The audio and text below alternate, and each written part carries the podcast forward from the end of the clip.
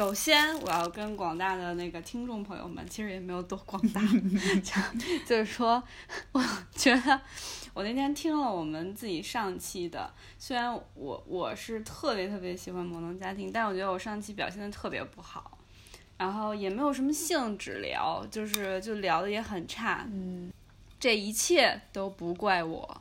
怪谁呀？就是冥冥之中特别奇怪的力量，让我最近两周一直就这一个月状态特别不好，真的，这这怎么回事儿呢？其实我听节目的时候没觉得有你说的那么不好，但是你可能是自己觉得那个你的状态配不上你对摩登家庭的爱吧？而且我都没有哈哈大笑。对，摩登家庭非常值得几这个哈哈大笑。对，这这就是这就是咱们俩录录的时候，你想人家已经上上班一天了，然后还特辛苦，千辛万苦打开了我们的播客，然后听我们俩在那儿，然后我们俩没有听到你的哈哈大笑。对呀、然后你说人家多不被感染，你说听我们还有什么用？本来内容就没有什么精华的部分，还没有哈哈大笑所以我。们今天在相隔不到一个礼拜的时间内，又一时兴起的又决定再更一期，是吧？用数量来补偿大家。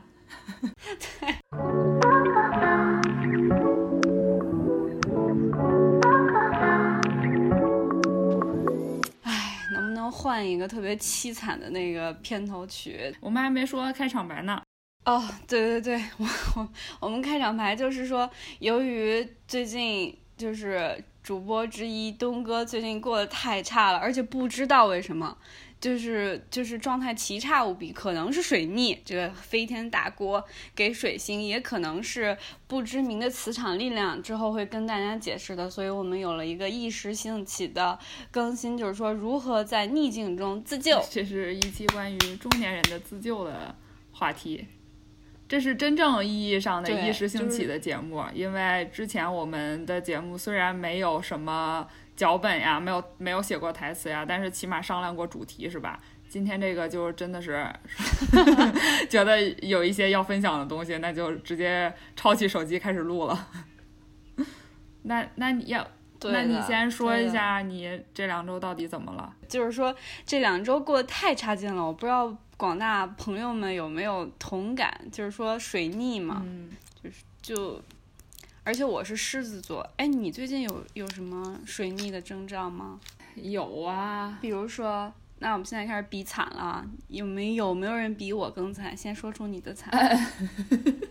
就是因为他本来是在那个明尼苏达那块转机的，然后明尼苏达那边突然就有暴风雨，就是有雷暴的那种，然后所以这个过程到另外一个机场，你想一个高尚的在飞机上，一直去到一个莫名其妙的地方，那现在好点了吗？好多。哎，不是，什么叫做打喷嚏把腰闪了？我也真的是走在 YouTube 就当场掏出手机打开了 YouTube，然后搜一下这件事有没有什么前因后果以及解决办法，然后就发现有一个有一个小哥非常耐心的给你解释为什么打喷嚏能把腰闪了，以及之后能怎么做，就可见这不是一个就是个案，就是很多人会遇到这种问题。哎，我跟你说这件事情就就是说严重的，呃，不是严重，我最近词汇表达都不是很好，就是深刻的说明，嗯也不是深刻，就是说明。嗯 去掉一切形容词，说明一个问题，就是当发到什么问题的时候，这个搜索的渠道真的很有关。我不是说最近过得特别惨嘛，然后我就就是两周前，我化的美美妆，然后出去就是看展的时候，就突然我的右眼就一直跳。然后我的右就是说，就是右脑脑瓜壳的上面就一直发麻，跟放电一样。我不是很多年前，就有一次就是在就是在上海时就很多年晕倒了嘛，然后医生就说你的什么海马体某个部位，就是说意思是你左边的比右边的胖一些。就这个东西可能是先天的，也可能是你后天啊，一直就是说放纵自己，巴拉巴拉巴拉，然后这些，然后他就会给你放电，然后就是严重的时候就会突然就给你放下电，你真的是 pass out。那已经六七年前了，我醒来的时候，我就看见我的同事都围成一团，然后我躺在地上，那个时候特别的无助，因为你断片儿了，而且还不是说你知道你自己，比如喝多了。断片，你是完全不知道发生了什么，反正就是就一下子就停掉了，就是你整个人就像强制关机一样，然后你你就是重启的时候，你是完全不知道发生了什么的。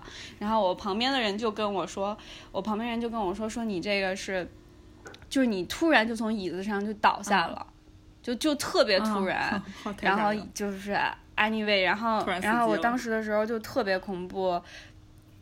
对，然后我就去医院了，然后就就还回北京，然后我当时呃特别漂亮的长头发，就是我妈实在是不放心，因为你知道这种如果说你脑子里的有问题，就是而且这种一次性的，就是不是说持续性的，你一直晕倒，那也不知道问题发生在哪儿。像核磁共振是检查不出来什么的，核磁共振一般就是说你没有问题，我妈还是不放心，她就把我头发差不多就剃了个，就是那种特别像假小子那种的，就是让。帮我去北京做那种，就是深度观察，就是两根银针，真的是需要你在那睡两天的那种吗？三三天，就是只整个两个针 插到你脑袋里，插到你脑袋里，然后 各种管儿。嗯，就是它要持续的，就跟那个看数据一样嘛，就看这三天你哪个波动比较大，就看你什么什么，就说好像是我，呃，某个左边的海马体下面一个什么东西比我的右边要胖一些，就大一些。当然不是说没有什么肿瘤啊，就没有这些东西，但就会说他偶尔放电，所以我就前两周这样的时候，我就特别害怕，我就以为就是有什么又不好的事情发生了，因为我整个右脑袋上面发麻，然后眼睛一直跳，然后连带着就这一根筋，我觉得我右半面脸就是那种很僵，然后重点来了，那我这时候就打开我的手机。好死不死，我那个时候的 VPN 开不了，我就百度。那你也知道，百百度一个症状的后果，跟你上 YouTube 上去 搜索一个后，然后我就一堆，然后就上面就说，百度完了基本上就没救了，就没救了。就说它上面就说你这是中风前兆，哎，就是各个症状都符合，哎。就就是说，有引起的那个呃，那个就是特别不舒服，眼睛一直跳，然后右半右半边脸有一点点难受，然后导致就是说觉得自己就 something wrong。就觉得不知道为什么，而且也没有心情跟别人讲话。然后我朋友在旁边嬉皮笑脸的跟我说话，我也完全没有心情。然后包括上周咱们俩录播课的时候，其实我兴致也不是很高。就是我真的能感受，其实就是人能感知到自己的状态的。就你到底是你兴致打几分？然后问题是来了，其实没有什么事儿让我这么兴致不高，再加上。我回国之后，我就明显感觉到我自己好像就整个人很、很、很胖。你知道“胖”这个字吗？我知道，但是我不知道怎么解释。对，可能这这属于我们老家水肿。对，就是问题是我的体重的数字没有上去，但是我觉得我自己特别肥大。是水肿 吗？这什么？这什么形容？不知道，就很很不爽。但是。尤其是你也知道，女生如果说，比如说她，嗯，长个痘呀，或者说她觉得自己胖啊，这种会影响到她的心理因素的。对，我觉得三号是是是可以证明的。就是它是个恶性循环。如果你一直觉得自己就比如说丑啊，就会演发成一种心理疾病。像很多就是那种催吐之后，就是暴饮暴食、暴瘦之后的人，他会有心理疾病，就觉得自己陷于一种我马上又要胖的那种恐慌。然后其实他没有，就是会有着阴影。然后我觉得我的身体就 somehow 就会觉得。就整个大腿，然后身上就觉得自己很很胖，就很很肿，也不知道为什么，然后整个人就很没有精神。也不想跟人讲话，甚至我到了客户现场，请注意，去了客户现场，客户是我的上帝，客户客户跟我开玩笑或者跟我说话的时候，我都不想理他，这也太过分了吧？所以你是先发现你自己身体的状态不太好，还是心理的状态不太好呀？我觉得是先有身体上的，就是硬件上的，然后我的整个人的精神软件就也会被受到影响，啊就整个人就。不是很好，这都不笑了，你知道吗？就我其实还挺爱笑的，或者是看到什么，但我坐在那儿一天，我就很难就是表情上做很大的浮动。我理解这种状态，我理解这种心理上的状态，就是没有什么情绪浮动，就是就也不会觉得特别强烈的对。生气啊什么的也没有，没有没有没有，但是也不觉得有什么高兴的事儿，就是。一天就是特别麻木的过，对，就是就是我觉得这样特别不好，很糟糕，因为我不是这样的人，我也不知道为什么，就两周了，持续两周了。然后上周的时候，我选择就是说，可能自己在家待一会儿，我就觉得可能这个时间不要去工作了，就你不要再停止去 go outing 了，你要在家自己待会儿，发现也不也不好，就在家越待越萎靡。啊。然后出去了之后呢，也不见好。我那天就周五的时候，本来周五我是想请假的，大早上的时候阴天了，我说阴天不错，阴天可以出门。然后阴天出门了，我就觉得可以去活动，结果好死不死，中午的时候太阳又出来了，我就觉得特别烦，你知道吗？就太阳，所以你是觉得晴天比阴天烦？对，就是当你状态不好的时候，晴天是非常让你感到烦的。就大太阳直射下来，然后生机勃勃，然后所有人都喜笑颜开，你就会觉得 好烦啊！就就就是那种状态。我其实你如果说一个心理医生听我描述我这种状态，他肯定会说：完了，你这是抑郁症啊，对不对？你这是很典型的，就是反主流、反社会，然后不是反社会，就是反这种。就是反对一切 positive 的东西，你只想 negative 就就这种的，但其实不是，我不可能抑郁症，我这种性格不可能，只是说这两周特别奇怪的磁场，以及不知道什么原因。然后最搞笑的就是，就是我发现很多事情都是并发的。当你状态不好的时候，就提醒大家千万不要打开手机看朋友圈或者看微博，你会还有 Instagram，你会发现你其他的朋友过得特别好。花枝招展，你就会觉得 非常沮丧，只有自己是一个 loser。对，就就哇，然后我当时就直接就是，然后你就想算了算了，不要看这些了，还是音乐能拯救我。然后我就打开音乐，然后就发现，因为我是听虾米的嘛，虾米不会有每日推荐嘛。就是 for 就是为了你的，就是根据你的品味，我特别喜欢他那个每日日推，然后你就觉得啊，终于可以用音乐拯救自己的时候，打开每日推荐，上第一首给你推荐的都是一个刀郎的歌，好像是。我说什么鬼？我就想，虾米你是开玩笑吗？就是他也出现问题了，我不知道是那天算法出现了问题，还是说他对我有什么误解，就是。什么事儿都变得不好了，就是一切都变得很奇怪，是吗？对你有没有就是曾经这样有过吧？但是可能没有像你规模这么大过，就是因为我觉得两周就已经真的很长了，真的。嗯，我觉得我可能以前遇到的最多有一周吧，然后，呃，还有就是，还有就是我可能以前是，就是怎么着都是因为一些什么事情。就是不不太不太像那种无缘无故的，就是状态非常的萎靡，就多少是有一些无法解决的事儿就压在心里边，所以就呃可能过了几天还是解决不了，所以就是状态变得非常不好。但是像这种就也没有什么事情，然后无缘无故就整个人状态变得非常差的，我我我遇到这种情况比较少。对啊，所以我就觉得特别奇怪。后来我就就是开始了中年人的自救，大家开始了。你首先做了什么？首先我思考，就是我就分析自己的时间线，就是像我平常工作看后台数据一样。我想我的可能是大姨妈是就是昨天，就是昨天，就是以昨天为起点。其实今天我的状态就好多了，对不对？就是起码能跟你在这很大声的讲话了。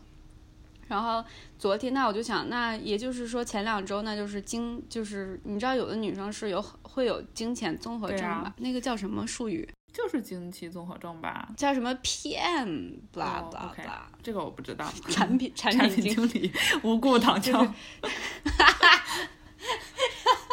叫什么 PMS 啊？什么什么的，反正就是一个什么东西。然后就是说，因为你在来大姨妈之前，你的内分泌跟你的激素会到达一个挺失衡的状态，这个大家都懂的吧？这是医医学上来说，然后你整个人就会很焦躁。其实这个状态是类类似于更年期时候的，其实都是主要都是因为激素失衡嘛。对，我就想这是不是？我就抛出了一个第一个 assumption。就是说，它是不是一个自己画个十字轴？就像我们推敲产品可行性的时候，是不是一个很严重的，就是说金钱综合症？那也许过了就好了。但是后来想想也不对，因为整个人的状态跟以前以前也会有过，就比如说。呃，情绪波动很大呀，然后跟男朋友就是拎着男朋友，比如说男朋友站起来出去倒水，你都会说他你为什么突然站起来，然后就开始哭，就开始跟他吵架。但因为那个是情绪波动大呀，你现在这个状态是没有情绪波动啊。对啊，所以说这个就就就呃，我就觉得可能不是，或者是是，它只是占百分之十的一个原因，对不对？然后后来我就想，那第二个，那我刚回国，我身上这种身体什么，就是感觉整个人很重什么的，是不是所谓的水土不服？大家都在提的这种湿气哦，尤其是在南方，而且咱们又是北方人，可能会有这种湿气，就会让你觉得整个人很那什么呢？然后我的中年人的自救的第一步，我去淘宝下单买了个泡脚盆，到了吗？现在？早就到了，我我自救是其实很久之前就自救了，就 但是一直没有救好，就然后然后就就是买了个泡脚盆，然后就每天就有一天就是那天周五就是上上周五的时候状态特别不好，然后我我有我有一堆亲戚过来，然后就请他们在一个特别豪华的一个上海的一个小别墅里的一个餐厅，推荐大家再也不要去了那个餐厅，态度服务极差，嗯。嗯，就然后就是吃完了之后，我就送他们上车。那天下巨大的雨，然后我整个人就是又上了一天班了，然后又又在全场假笑了一会儿，你懂吧？那个状态就是跟哎呀，就就问你怎么有没有男朋友啊？我说有有有有，马上结婚了那种的，其实没有那种的，就是假笑了一会儿，把他们送走了，我就站在路边就开始等车，然后一个人孤苦伶孤苦伶仃的孤苦伶仃的，可怜。呃，就状态已经很差了，就特别可怜了。好在就是老天怜悯我，让我很快打到了车。然后打到车了之后，我就那个哦，对，可以分享国内一个小伙伴们打车有痛点的人下载一个高德地图，高德地图竟然能打车。就是高德地图，它是把所有平台的打车，就比如说滴滴呀、神州啊什么，就你听就是。你都不知道的那种打车平台，它把它整合了。哦，那很不错。就相当于你在上面对，同时你可能呼出了二十个单，就是二十个租车，就是出租车平台都会给你响应。哦。它就相当于一个 call center 一样，这个还还挺好的，就能，然后就打到了，就回家了。你知道我回家做的第一件事是什么吗？我打开我的冰箱。残存了半瓶的白葡萄酒，然后把它倒出来了一点，放开了热水，把我的泡脚盆拿出来，然后泡脚盆上注满了热水，然后我就拿着我的葡萄酒杯坐在我那个马桶上，就你可以把马桶那个盖子放下来，不就变成个椅子了吗？就是，然后你就坐在上面，一边泡酒一边开始准备，就是 release 一下，然后喝一个酒，发现你的酒酸掉了，好可怜呀。啊，心疼你，特别惨。就是你终于想，你看一个光鲜亮丽的一个白领，曾经是硅谷白领，现在怎么着也是个魔都白领，然后回家坐在泡坐在马桶上泡脚，想喝杯酒，酒还酸掉了，真的太心酸了 啊！然后我我那一刻终于意识到，你知道我们有的时候看美剧嘛，就是说。就是看美国电影，就是那种就是中年的，尤尤其是中年的男女下了班儿，他会先放钥匙，先放大衣，然后他们就会有一个那种小酒柜，然后就会倒一个 whisky 或者倒个红酒，对吧？你你你你见见过那种场景吗？我以前其实不理解，对我觉得这是装逼嘛，我说这这这这怎么着？这这就是电影的语言还是怎么着？后来我想，真的不是。大家真的太痛苦了，中年人的生活压力真的太大了。真的，我我就觉得这真的，因为你已经不想说话了。如果说如果说家里有一个男人，或者说有一个人就等我，他比如说，哎呀，你怎么样了？你已经不想再把你一天的难受再重复一遍，就这样会让你更加的。不舒服，就像是很多人那个开车回家，然后把车熄了火，然后会在车里坐一会儿那个状态一样。对，真的中年人太惨了，我觉得真的是，就是真的不想说话了。哎，就是就是这么样一个状态。所以说，我也尝试自救，然后后来我发现我酒都不想喝了。以前以前我的这种如果说很焦躁的状态，我就会。呃，自己在家喝杯酒，然后看个电影啊，我其实就好了，对吧？或者是你看，我经常在美国的时候拿个酒去你家，然后咱们两个，就现在你就已经就觉得不行了，就这两周就是这个样子，就是这个已经救不了你了，是吗？对的。然后呢？然后我就我就晚上下班了回家，我就说不是特别喜欢吃西瓜，我就去楼下买西瓜。然后我家楼下隔壁有一个宠物店。就是很小的那种，我觉得他们不是卖宠物的，是那种，呃，就是可能嗯洗澡给狗狗洗澡那种为主，但是会偶尔有几只小猫咪，然后我就看见里边的一只小猫咪特可爱，然后一个可怜的中年人就拿一个西瓜跟盒饭，就是在他的窗外一直注视着它，寻求一些温暖以及慰藉，就是这样。小猫咪也在注视着你吗？对啊，它也住在住处，我特可爱。就我那天给你发那照片，所以小猫咪也对于对你这个自救的行动做出了一些的贡献。对，真的真的。然后就是，哎，那我就想问问，如果你很焦虑的时候，你的一个就是自救的行为是什么？啊，我因为我刚刚说了，就是我还没有发生过像你这样无无来由的大规模的状态不佳。但是如果平时是因为什么事情的话，我其实因为我觉得这种状态不好的时候，人的第一反应就都是自己躲起来，就是不想不想说话，不想跟人沟通。但我觉得这个就是一定要做相反的事儿，就是一定要跟人聊天儿。然后一定要出去见朋友。你之前对不起，我在吃饭。你之前的时候不是说你就有一段时间，因为你压抑的时候，是你去听那个，就是那个音乐剧。哦，对，Hamilton，对的，对。但是这个可遇不可求呀，就是你也不知道你在状态好不好的时候碰到什么东西就能成为你的。就是指路明灯，或者是灯塔那样，就能把你拉出来。就是我那时候只是刚好又喜欢上了 Hamilton，我就觉得这个东西像一个就是精神良药一样的。有一种治愈的效果，但如果当时我没有听到它呢，我也不知道我应该怎么办。所以你当时是去看那个就是音乐剧，就是看他的视频，还是听他的歌？是哪一个部分就是成为了你的？嗯，我觉得不是，当时感觉不是非常的明显。当时因为《Hamilton》这个剧本身就是历史的剧嘛，所以他是站在一个后来人的角度，然后就去看整个历史事件，所以自然而然就会有一种嗯，怎么讲？就会有一种那种很宏大叙事的那种感觉，所以这种感觉某种程度上是会帮助你，会想到说自己生活中碰到这点事儿，也不过就是，比如说那种历史长河中的一个什么都不算的一个瞬间吧。哦，嗯，然后这个是一个点，还有就是因为听多了，然后就会特别的喜欢它嘛，然后就。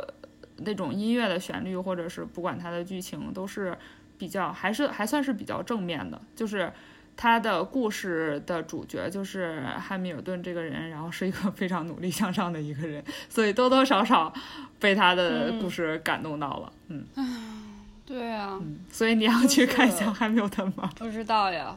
然后，然后我我觉得你你的说法的挺对的，就是看到很大的东西，就会觉得自己其实这点事儿真的不算什么。之前我爸，我爸就跟我说，说他特别喜欢大海跟草原。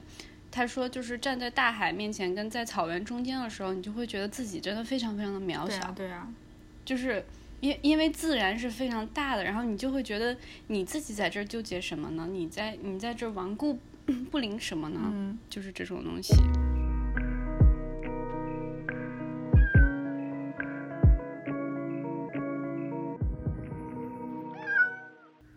好，因为刚刚发生 发生了录音事故，我这边的声音没有录进去，所以我现在怀着非常懊恼的心情，我们开始重新再说一下我们刚刚已经聊过的内容。这应该非常奇怪吧？再聊一遍。其实也呃不奇怪，就是当然很奇怪了。然后，而且我们两个聊了，而且我们俩刚刚下半部分就是罗罗没有就是录上去那个部分特别棒。所以说我们俩一会儿聊的不好，那只能怪他。对对，怪我，我 给大家跪下，给大家跪下。你看，这就是说明了水逆，水逆是不能录播客的。哎，是我们非要顶风作案嘛？我们刚刚应该是录音发生故障的时候，应该是这刚好聊到你，呃，这个周末就是对于你这个状态做出了一些什么样的自救行为？就是最后一步最关键的自救，对。然后我就经呃经过一个朋友的推荐。啊，去人生中第一次去做了艾灸推拿跟把脉，是去一个专门做这个推拿或者是什么艾灸的地方吗？就不是中医院什么的，就不是中医院，就是它就是那种主要的像什么古法理疗项目，就是帮你做这些传这些推拿啊、针灸啊、艾灸啊这些项目，但是他老师傅二十多年，他也是会那个。就是帮你会把脉的，然后他就开始帮我把脉，把脉之后就说了，就是左手右手这种，然后说了第一句话让我印象特别深刻，说你最近是不是心情不好？我当时真的真的，一听到眼泪都下来了，对，热泪盈眶。我我就我就对着师傅说，我说真的，我心情真的太差了。就我就不知道为什么，然后我就开始巴拉巴拉巴拉说了一堆，就说我最近这两周就是莫特别莫名其妙，然后然后我的右半边啊什么的，就是眼睛一直跳呀，然后整个人都觉得很虚啊，很胖。他就说那就是你的肝郁气滞，这个词大家应该听的很多。但我觉得其实他他他没有说像很多人，嗯，像很多中医就会上来问你那种特别虚的话。就是说，哎，你最近睡的是不是不好呀？然后最近是不是什么饮食不太好，食欲不太好？他只是上来就说我可能我其他的这个呃什么肾啊什么也也都有脾啊什么。哦，对，他还提到了一点，说你是不是嗯那个呃吃饭吃怎么样？我说吃的还可以。他说吃主食吗？就是吃米呃吃米饭吃主食嘛？我说吃的少，因为就是说女生想保持身材就会抗糖嘛。就就抗糖，就是米米饭那些主食就少吃嘛。然后他就给了我一个特别深刻的眼神，他说：“脾就是说你必须要吃，尤其是女孩子必须要吃主食，就是大米，然后或者是就是你实在不行，你吃面包也可以，就是这种东西，因为它会关系到你的脾，就是脾虚啊，就是这种部位，你不能说只只就是为了就是抗糖所谓的就不吃主食什么的。”然后他就说我是这个肝郁嘛，肝郁之后我说那怎么办呢？嗯，他就他就说那今天反正你也是，因为我那一天是大姨妈第一天，也没有办法给我做其他的项目，就帮我先呃就是做了一下肩颈的一个推拿，就是按穴位，还有还有一个小部分的艾灸，对，就是这个样子。然后我当时做完了之后觉得非常舒服，整个人觉得。得到了一个能量，说说说这样说的好像特别虚啊，是不是？但其实还好。没关系，我们今天这个节目不讨论中医和西医这个这个没完没了的无休止争论的话题，就是就是讨论你个人感受嘛。所以你觉得这个医生说的是有道理的吗？就是有没有 buy in 他说的这些东西？就是他，他跟我说这些，说我这个器官虚，说我是那个就是湿气很重。观察了看了一下我的舌头啊这些东西，我觉得都差不多。而且我也跟他说了，我说我回国之后，呃，我的体重的数字没有上升，可是我觉得我整个人特别的肿。然后尤其是到下午的时候，就是我感觉我的大腿就都特别的胖，就是很很肥大，我心情也不是很好。他就说这就是湿气比较。呃，严重可以去除湿啊，这种的。但是最让我深刻的就是，他还是说我这个肝郁这个东西，肝郁气滞，就就是导致心情不好。所以要怎么除湿啊？他说除湿就是那我都已经到他店里了，肯定都是那种呃做一下艾灸啊什么什么的，还有其他的厨师，就一定要多出汗，一定要多出汗。然后他说，他问我你平常用运动吗？对他，他问我说你平常做运动吗？我说做，他说他说做什么？我说我做瑜伽。然后他说你维持多久了？我说我回国之后也就那种两周一次，一周一次这样的。然后医生就发出了一个 那种的笑笑容，意思就是笑声，对，强度太小，强度太小。然后他说你一定要出汗，对。不能总在空调里，就是出汗是一个很好的。呃，其他就是饮食这些的东西。但是他说了这个湿气这个，但你看我在美国的时候没有这些问题啊。所谓湿气，对啊，你要这样说的话，每个人都有湿气。对啊，我也不太理解湿气到底是什么意思。但我大概如果湿气太过严重的话，我觉得就会像我这样，就会觉得整个人很肿。嗯，就是不，而不只是你简单的脸肿了，就是脸肿，你可能是在前天晚上喝水喝太多了。但是如果说你湿气太过重的话，你会整个人没有精神，就是很，我我我无法描述那个，就是大家你懂吧？就是那个，如果你湿气太重，会整个人很疲惫很重，对，明白，对，明白。然后我觉得很可能，很可能在西医里，这个东西就是你的新陈代谢变慢了。就如果说你湿气太重，西医的说法就是你的你排毒排的不好。就是哎，排毒是西医还是中医的说法？哇，你看你这知识都学乱了不是？反正就是老师傅挺辛苦的。而且也没有说强行推销什么，那也可能是因为朋友介绍的，所以他也不会说太多废话。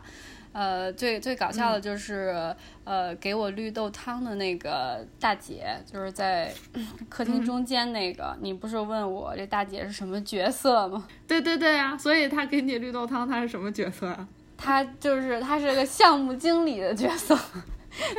推推动着每一个客人进来，如何发展到下面一步？然后我也跟他说了，我说我又就是把你 assign 给哪个医生吗？对对对对对，零卡零卡，然后关卡开卡，嗯，就这种的。嗯，我也我也，然后我也跟他说了，我那个右半边脸就是有点那个呃僵啊，然后就有点发麻什么的，然后他就问我，嗯，就是。他讲故事的方法特逗，他他问我说：“你们家空调是在哪个方向？”我说：“我们家空调在右边。”然后他就停停顿了下来，就这样露出了 笑容，就意思就是 “you see”，我就嗯嗯嗯，说什么意思？他说就是因为你的那个空调的风向一直从右边吹过来，然后如果你那其实这样说的话也对，确实是风一直在打吹我的右半的半边脸，嗯。所以你记得小的时候，我们很小的时候开电风扇睡午觉的时候，爸妈都会说你不要一直对着你吹，你记得吗？然后开窗户的时候也会说开小点儿，要不然就是可能就是。那叫什么招风啊？被风吹着了。对，虽然也不知道具体被风吹到会怎样，但是感觉是一个很可怕的事情。对，就是说是什么风邪嘛，所以我觉得可能也有点道理。这个东西我我已经不想探讨了。如果说大家在家如果一直空调在一个方向，确实要变动一下位置。就是从物理上来说，一直吹着你一个方向也是确实不太好。对，然后所以就是说，这就是我昨天一时兴起去。中年人最后一步自救，去看了，我不知道是，但是他做完确实很舒服，嗯，整个人也觉得轻松了很多，可能也是加上如果说西医的理论来说，那我的大姨妈顺利来了。那我的内分泌可就是激素可能到了一个就是步入正轨了，就比如说你大姨妈之前所有的激素都在叫嚣，哎呀我们去哪儿？我们干嘛？好激动，巴拉巴拉巴拉，然后你整个人就会很混乱，然后然后现在然后现在你是这样的哦，对大姨妈开启了之后，你的激素激素就知道哦我们来这这这边走，这边走，这样就这边走，大家就不会迷茫了。就就已经不堵车了是吗？对，这边走。已经有一个人站在中间指挥，哎，你 应该往那边走，哎，你等一下，对，你要左拐是吧？然后就如果说从西医的角度来说。如果说如何解释我前两周非常莫名其妙的焦躁，那我可能就呃激素归于平衡啦，对吧？嗯，其实我这个人真的是从来没有被把过脉的，我从来没有吃过中药，我没有看过中医，就是一次所以我很好奇，这个把脉是一种怎样的经验？就是他就是他就是给你两只手都把了脉是吗？对他先是他先是就是说把了我的左手。就问了我一些问题，然后把了我的右手，就问了我一些，感觉就是左手就是是器一些器官，然后右手就是一些器官，就是这个样子的，对。但神奇哦。但但主要你知道，就是有时候人他追求的是一种，不管是你去看心理医生还是看怎么样，就当他说出那句话，说你最近心情不太好吧，我我可能是他瞎猜的，或者是如果我们真的要阴谋论的话，就是但是就那一刻，你真的会觉得，我的妈呀！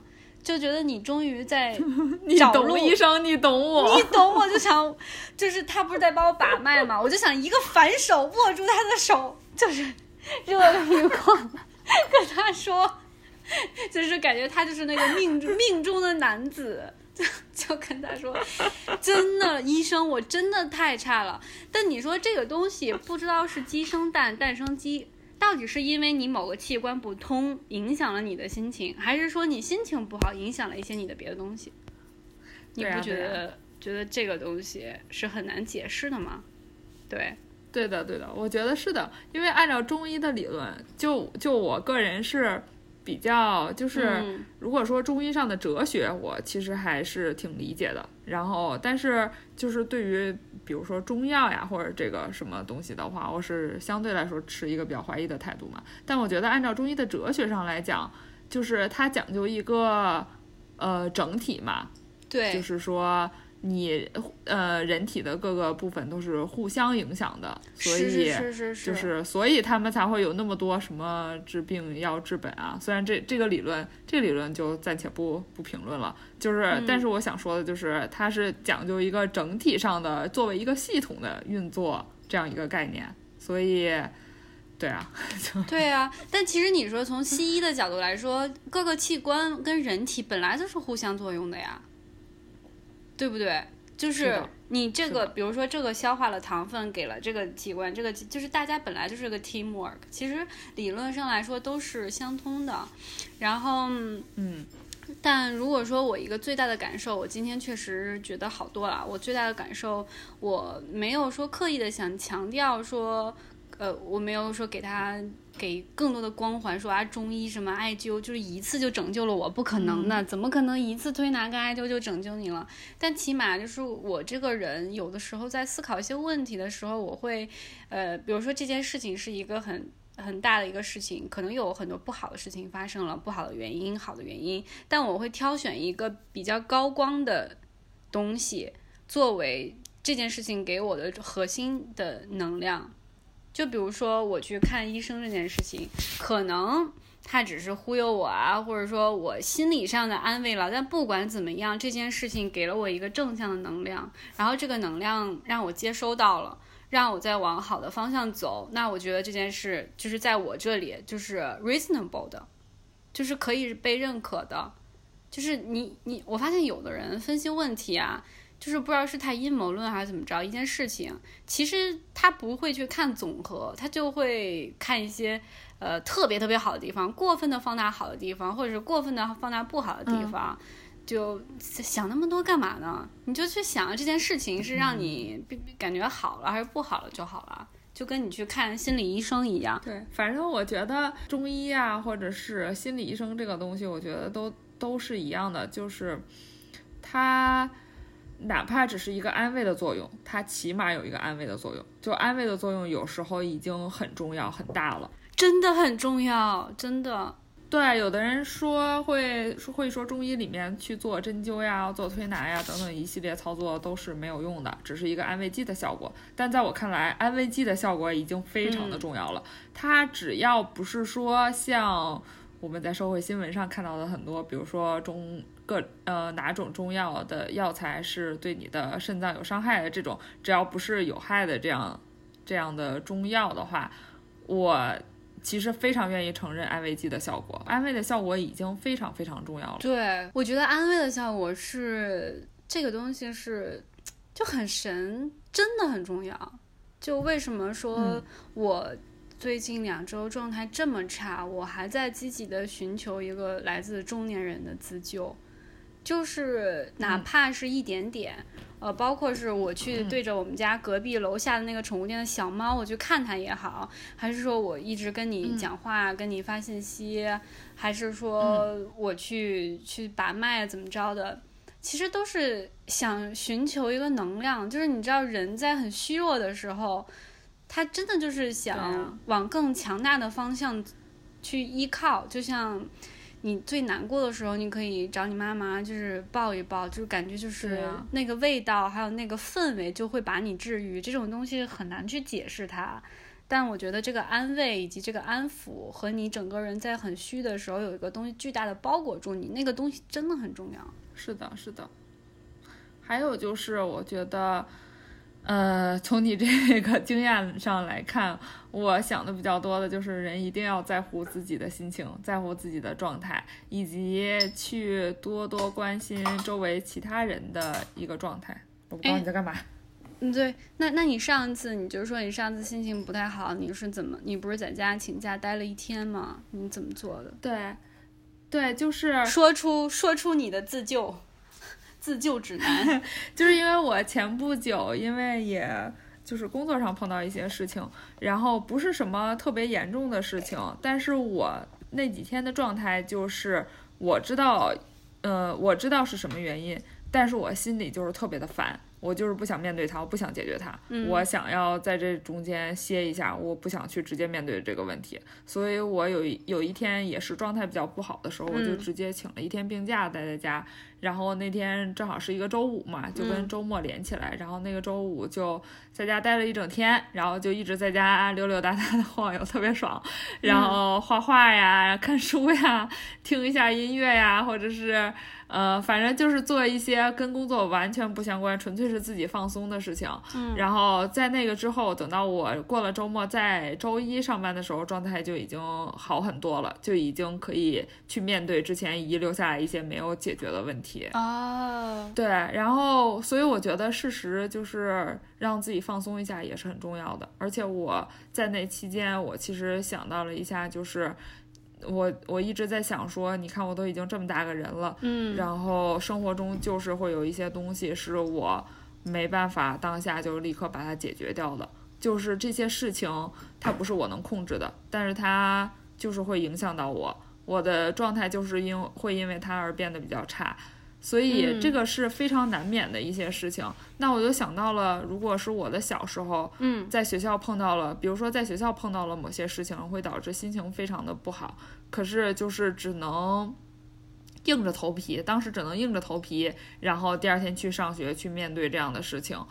呃，虽然也都不是什么特别严重的一些事情，但是我想说，就假如我以后有了小孩。我会发现他有这样的一个状态，比如说他哪一天就是不想上学，他可能没有来由，也没有生病，或者是他也不肯讲是什么原因。如果他就不肯上学的话，那我可能作为他的妈妈，我就会帮助他请一天假，允许他就在家玩一天，完完全放松一天，然后等他完全自己准备好休息好了，再回去学校面对这一切。这个是我从这件事中得到的一些感悟，就觉得，呃，大家都要。除了关心自己的状态，自己的状态是非常重要的，一定要呃时时刻刻关注自己，还有就是关注身边身边的人，就是呃不要想说。呃，心情这个东西是，就比如说你此刻心情不好，讲一个笑话，或者是听一个段子就能变得好起来。心情这个东西可能没有那么简单。嗯，呃，心情不好，或者是整个状态不好，维持着相对比较久的一段时间的话，一定要努力的想办法去自救，然后还以及多关注身边其他的人，一定要帮助他们，不要去忽视这件事情。我觉得这是一件非常重要的。非常重要的事，就是你说到小孩子这个，我就想起，就是。呃，之前有一个上海的一个反正事故，就是微博上当时也传了一个视频，就觉得特别特别可惜。这里就不不说太多了，就是好像应应该故事是这样的：他一个妈妈，呃，那个小孩儿好像那个男生在学校里犯了点事儿，好像是跟同学打架还是闹矛盾了哈，把他就是把他家孩子领回家，然后他妈妈是坐在驾驶位，然后他坐在后面，不知道什么原因，他妈妈就把那个车就。突然在大就是高架桥上就停下来了，其实那是非常危险的啊。然后他妈妈就把那个驾驶门的车门打开，到后面去跟那个嗯他孩子说话，不知道说了什么，说了一会儿之后，呃他妈妈就回到了那个驾驶位之后，就紧接着那个小孩子，就是那个男生，就十应该就是十四五岁这样吧，打开车门就一路就跑到那个高架桥上面，就一下跳下去了，就五秒钟，就一点犹豫都没有，就是，然后他妈妈就马上也跑过去了，但所以说我我当时看完视频觉得太可惜了，主要是那个小孩子一点犹豫也没有，就是你不觉得现在的小孩子？他可能是因为过早的接触了所有东西，其实他们是很聪明的，他们也不会像我们小的时候这不懂那不懂，不不懂这个不懂这个，他们现在是很有胆量的。就是很有胆量做任何事情，其实是很需要值得关注的。就是你们不要认为小孩子的痛苦就不是痛苦，就是每个人的痛苦都是痛苦。就你看我这两周，我就觉得莫名其妙。那我妈就有时候她就会说：“哎，你这这你累什么呢？那你说你想想你街上那些扫大街的，你还不是你还没有沦落到扫大街吧？你这这种例子 就是不对，你知道吗？就。” 扫大街的人说不定可以很幸福很快乐。对，那扫大街没准人家也有痛苦呢。就是每个人的痛苦不是因为你赚了很多钱，或者是因为你很高级，或者因为你很低级，这个痛苦就会变得就痛苦又没有鄙视链，对不对？对对对，每个人，而且这是没办法量化的。对，每个人的痛苦都是。有原因的，而且都是痛苦的。他不是说我矫情，我自己作来的。我觉得要尊重别人的痛苦，并且最重要的就是你自己一定要正视自己的痛苦，不要被别人影响。别人就会经常说：“哎，你这个人就是闲没事儿干，或者你这个人就是矫情，就是作。”我看你就是太闲了，不要，真的不要。就是对心情上的东西一定不要忽视。对，如果你觉得 something wrong。就一定要像我们这种，可能你现在十几岁或二十几，就是像我们中年人一样积极的 寻求自救。就 因为你刚刚说那个小朋友的例子，我就想到，其实有可能只是因为小朋友太冲动了，做出一系列就是让自己没办法回头的事情。可是我们在这里批评他太冲动，是一件非常容易的事情。可是你如果能在当时察觉到他这个冲动，察觉到他心里在想什么，这个反而是非常难的事情。就是他现在如果事故已经发生了，你在这批评他冲动有什么用呢？就是人我人人都可以张嘴批评大家说，哎，你不要去太冲动啊，你做事之前一定要考虑那个什么你的家人啊，或者是你生活里的其他。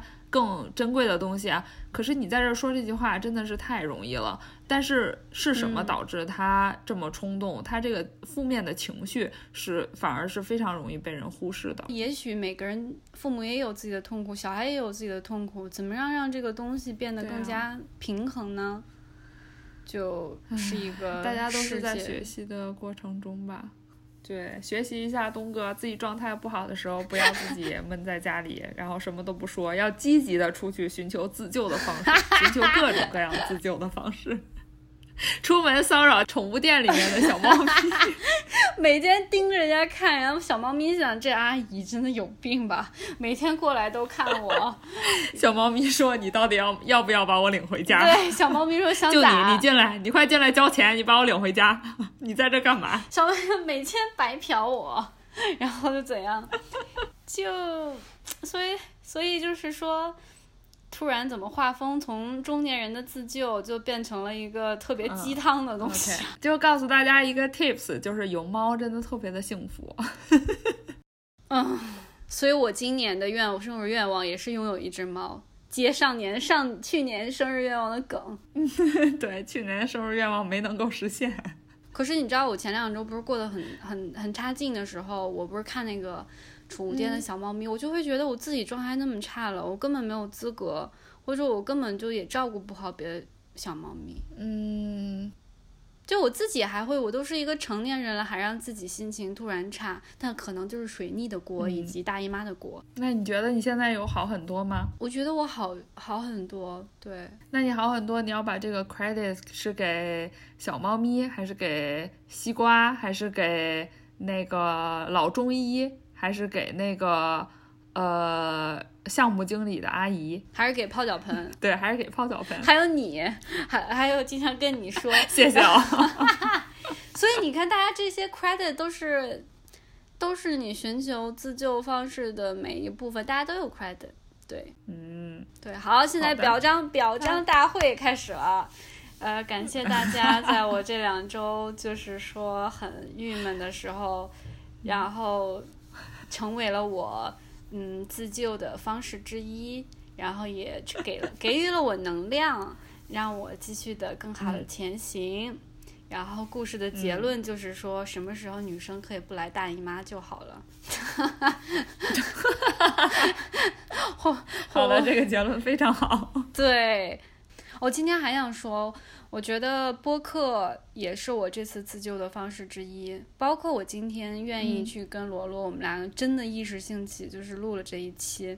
然后还有就是，我在为数不多的几天露出笑容，就是我听。呃，大西瓜跟翠宝还有脚趾的笑声，在阿司匹林电台里的笑声，真的太能传染我了。就我觉得很感谢 这些，太有感染力了，尤其是翠宝的笑声。而且你们知道他们的节目，就是可能我我计算了一下，有时候长达三十秒都是他们三个人的笑声，或者是某个人的笑声三十秒。那你听的是乐队的夏天啊？对，乐乐队的夏天。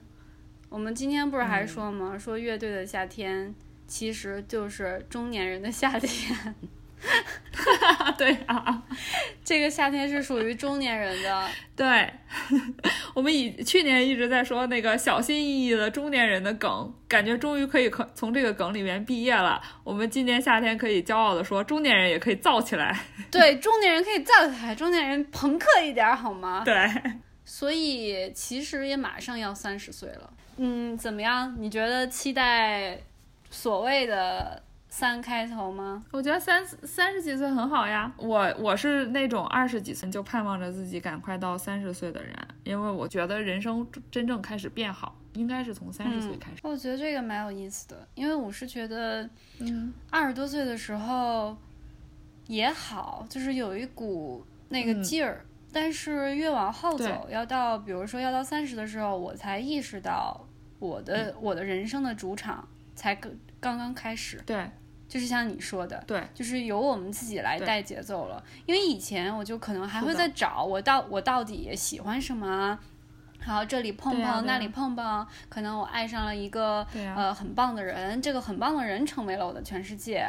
可能我被一个很差劲的人影响，然后他又让我的世界就是说摧毁了，或者说这个人就是你你接受了一份新的工作，然后工作给了你一些迷茫，觉得我要不要在这个行业走下去，或怎么怎么样，就是特别特别是那种。呃，倒塌又建立的过程，就是二十多岁的时候，但是其实也是一种美。嗯，可是到要到越往后走的时候，你会发现，你真正的一切路就慢慢的变得非常非常明晰。但是我觉得这个可能是好的状态啊，很多人可能到四十岁、五十岁，他可能还比较混沌呢。我觉得那个挺惨的，但是 anyway，那也是，就是到到这个对啊，到这个阶段的时候，你会觉得一切渐渐开始明朗，你才是那个主人公，你的感受最重要。而而而且这个时候其实不是说越来越自私、越来越自大，而是如果当你成为中心的话，其实你的责任感是更加的。就我能辐射出给我父母的能量，我能帮助我的朋友，或者是帮助我的爱人，帮助我的家庭，就是慢慢的变得就是。特别特别特别棒，我觉得，我觉得我很期待，是这样。对呀，对呀，对。哎，你说我们到底是不是一个鸡汤播客？这怎么感觉越来越像鸡汤播客？但我感觉我们做，如果真要想当鸡汤播客，可能还不太够格，就。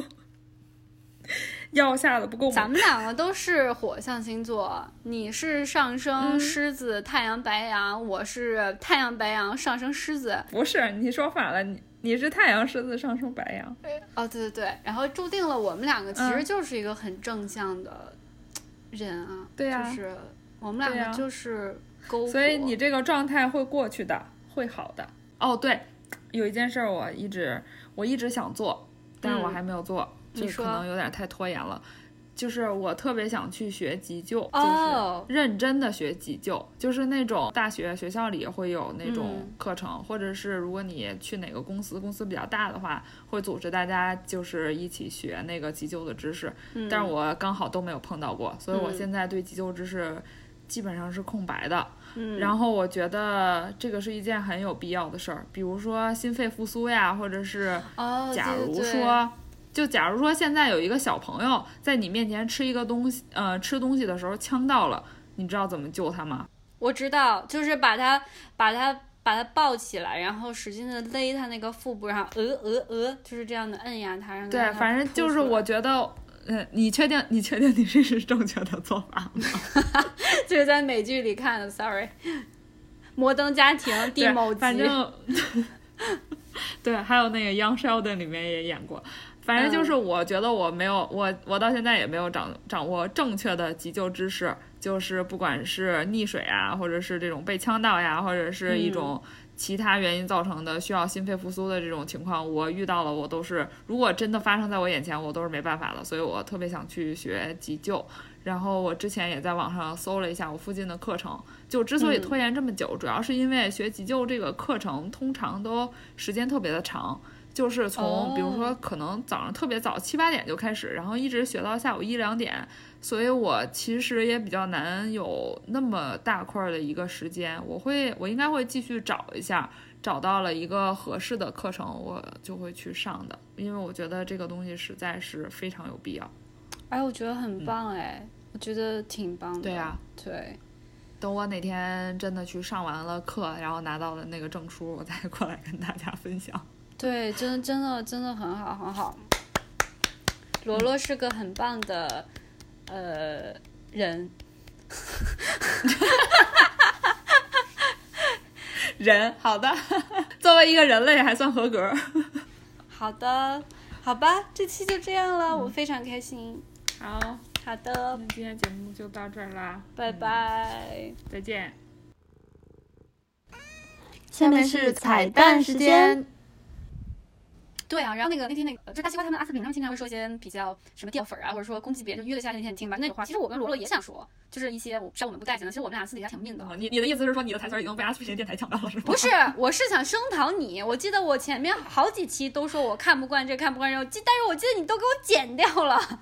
然后 我所以你要留着是吗？那你我可以给你留着呀。没有，我我做一期特别版，就是把你所有看不惯的东西都给你剪到一起放出来，你觉得怎么样？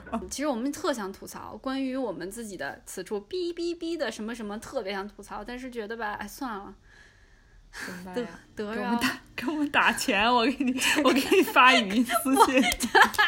这样我们可以做一个叫做付费版，付费版啊，就是马上 upgrade 收听脏话以及吐槽紧急，就这种。哎呀好的好的。昨昨天特逗，昨天我实在是就是昨天晚上也因为有些事儿心情不好，就实在就跟我妈打电话，我就因为我感觉你说我要是跟你哭诉一番，就是这些乱七八糟的事儿，我就我也怕影响你。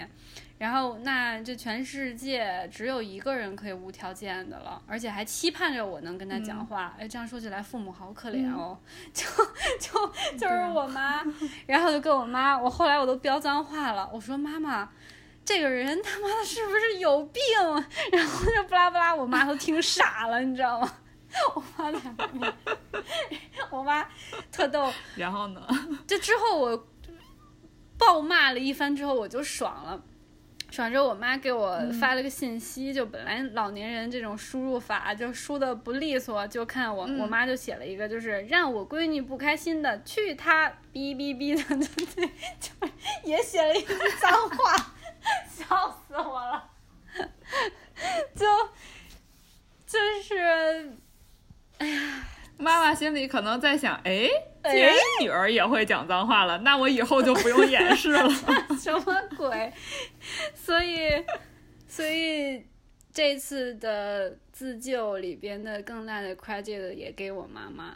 对所以今天是一个颁奖大会。对，颁奖大会 就是成功治愈了我，就是那种出院了，正式出院了，拉一个横幅。好的，彩蛋结束啦！